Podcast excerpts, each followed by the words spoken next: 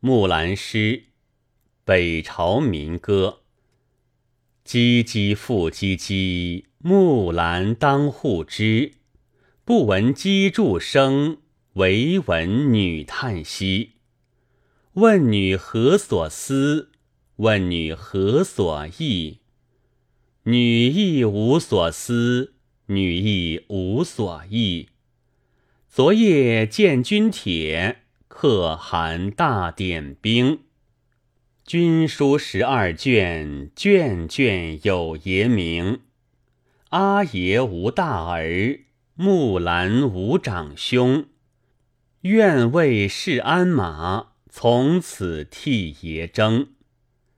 东市买骏马。西市买鞍鞯，南市买辔头，北市买长鞭。但辞爷娘去，暮宿黄河边。不闻爷娘唤女声，但闻黄河流水鸣溅溅。但辞黄河去，暮宿黑山头。不闻爷娘唤女声。但闻燕山胡骑鸣啾啾，万里赴戎机，关山度若飞。朔气传金柝，寒光照铁衣。将军百战死，壮士十年归。归来见天子，天子坐明堂。策勋十二转，赏赐百千强。可汗问所欲，木兰不用尚书郎，愿驰千里足，送儿还故乡。爷娘闻女来，出郭相扶将。阿妹闻子来，当户理红妆。小弟闻子来，磨刀霍霍向猪羊。开我东阁门，坐我西阁床。脱我战时袍，着我旧时裳。当窗理云鬓，对镜贴花黄。出门看伙伴，伙伴皆惊惶。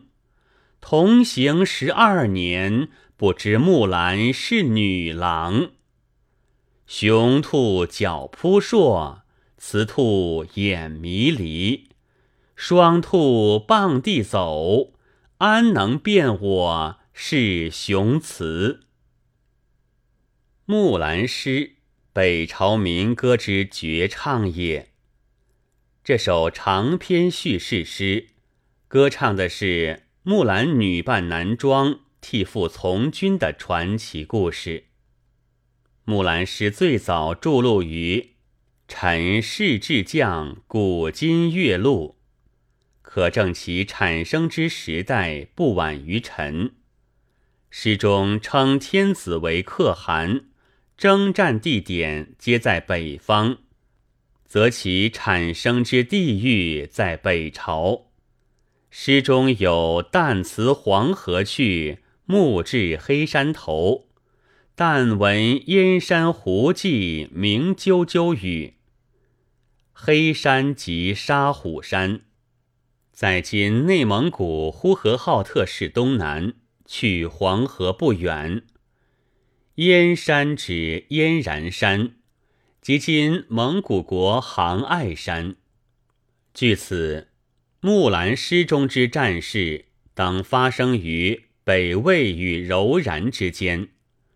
柔然是北方游牧族大国，立国一百五十八年间，与北魏及东魏、北齐曾发生过多次战争，而最主要之战场正是黑山燕然山一带。神嘉二年。北魏太武帝北伐柔然，便是车驾出东道，向黑山，北渡燕然山，南北三千里。见《北魏如如传》，如如即柔然。唧唧复唧唧，木兰当户织。不闻机杼声，惟闻女叹息。唧唧是叹息声，木兰当户织，却不闻机杼声。这暗示木兰此时已无心织造，唯闻女叹息，进而暗示木兰内心忧思深重。以“唧唧复唧唧”开头，则此一暗示效果突出。起唱已现出手不凡。问女何所思？问女何所忆？两问实是疑问，出以排比，便扣人心弦。女亦无所思，女亦无所忆。问的那样关切，回答却如此平静，可见木兰性格之沉着，已意味着木兰内心之忧思。经过激烈冲突后。已毅然下定决心。昨夜见军帖，可汗大点兵。征文兵书连夜发至应征人家，这说明军情十万火急，显然是敌人大举进犯。可汗大征兵，则千家万户皆有关系。军书十二卷，卷卷有爷名。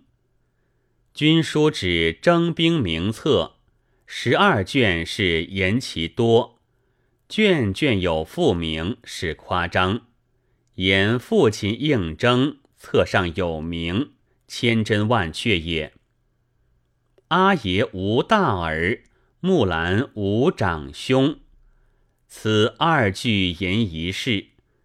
家中父老子幼，支撑门户唯有木兰。衰老的父亲怎能去远征杀敌？可是祖国的召唤有义不容辞啊！面对着双重的考验，木兰挺身而出，愿为市鞍马，从此替爷征。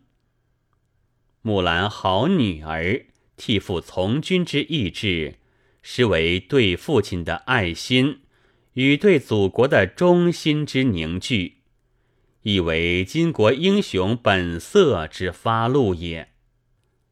这里自然产生一大悬念：女子如何去从军？解开悬念是在诗尾。还有一问题：当兵为何要自购鞍马？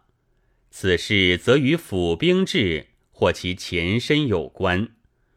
府兵制渊源于鲜卑部族旧制，建立于西魏大统年间。士兵为职业军人，另立户籍，别于民户。至隋时改为兵农合一。征发时自备武器，东市买骏马。西市买鞍鞯，南市买辔头，北市买长鞭，连下四个排比句，铺陈四市购买鞍马，尤其骏马长鞭二语，极有气派的写出木兰出征之前的昂扬士气。士气原是士兵的生命啊。旦辞爷娘去，暮宿黄河边。不闻爷娘唤女声，但闻黄河流水鸣溅溅。旦辞暮至，不必坐实为一日内事。此言小行夜宿，征途之长，行军之急。此四句展开巨幅出征情景。先言其情。试想，古时一少女离开闺阁，远赴沙场，何意投入另一世界？但辞爷娘，暮宿黄河。黄河激流尖尖之鸣声，代替了平日父母亲切之呼唤。这层层描写，将一女性出征之后全幅生活翻天覆地之变化，全幅心态之心意感受一一凸现出来。唯其如此，所以真。再言其景，试想黄河边上暮色苍茫之中，一位女战士枕戈待旦。这是何等苍凉而又悲壮之境界！此种境界在祖国诗史上稀有。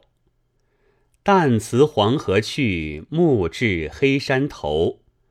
不闻爷娘唤女声，但闻燕山胡骑鸣啾啾。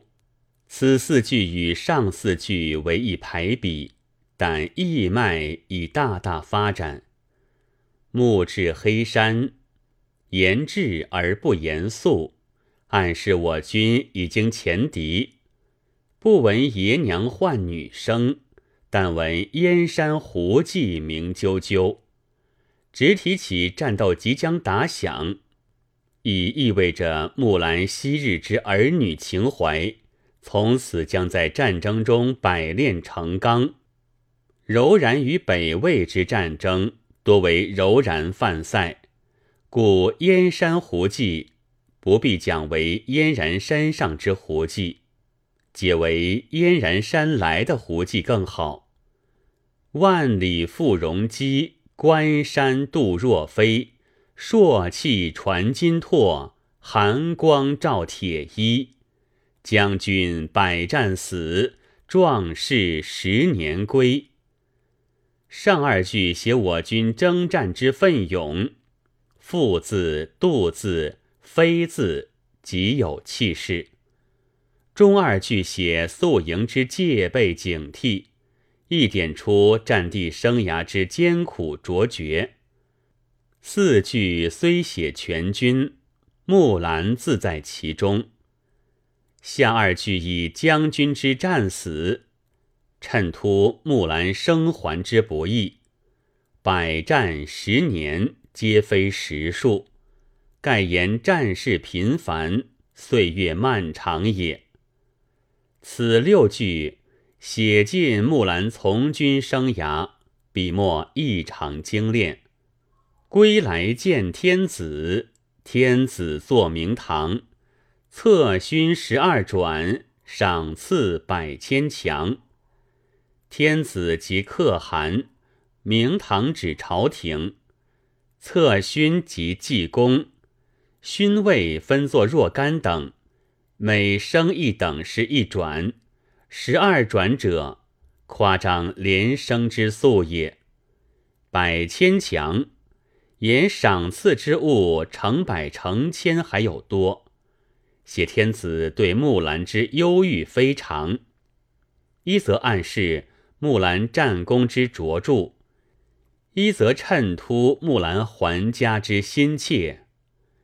可汗问所欲，木兰不用尚书郎，愿借千里足，送儿还故乡。定是木兰对于勋位赏赐全无兴趣，故天子怪而问其所欲，木兰则告以不用做官。只愿还乡，愿借千里足，婉言归心似箭也。木兰不受官职，固然可谓鄙薄官禄，但也应知她还隐蔽着女性的身份，在当时条件下，女子又岂能做官？尤其长期离别父母。女儿之情深切矣。辞官一节，仍是紧扣木兰作为一女性来写的。最后一段以浓墨重彩大书木兰还家。爷娘闻女来，出郭相扶将。阿妹闻姊来，当户理红妆。小弟闻姊来。磨刀霍霍向猪羊，描绘全家欢迎木兰，一气铺陈三排六句，喜庆欢腾，遂至高潮。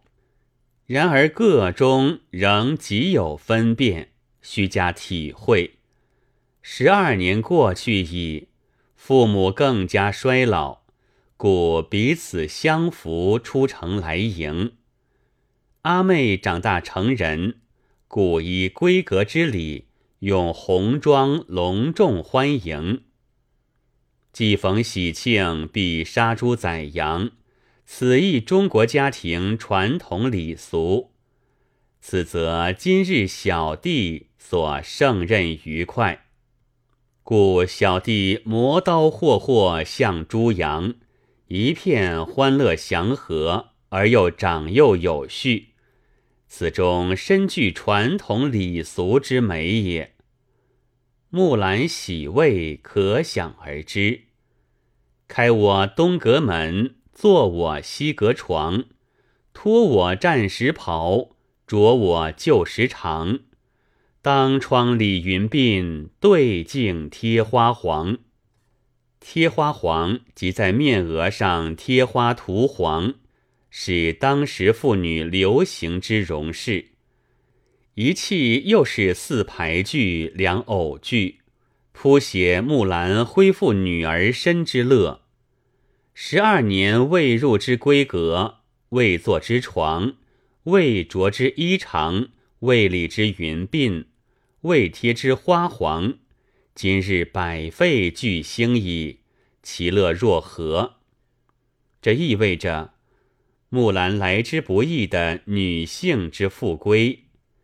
出门看伙伴，伙伴皆惊忙，同行十二年。不知木兰是女郎。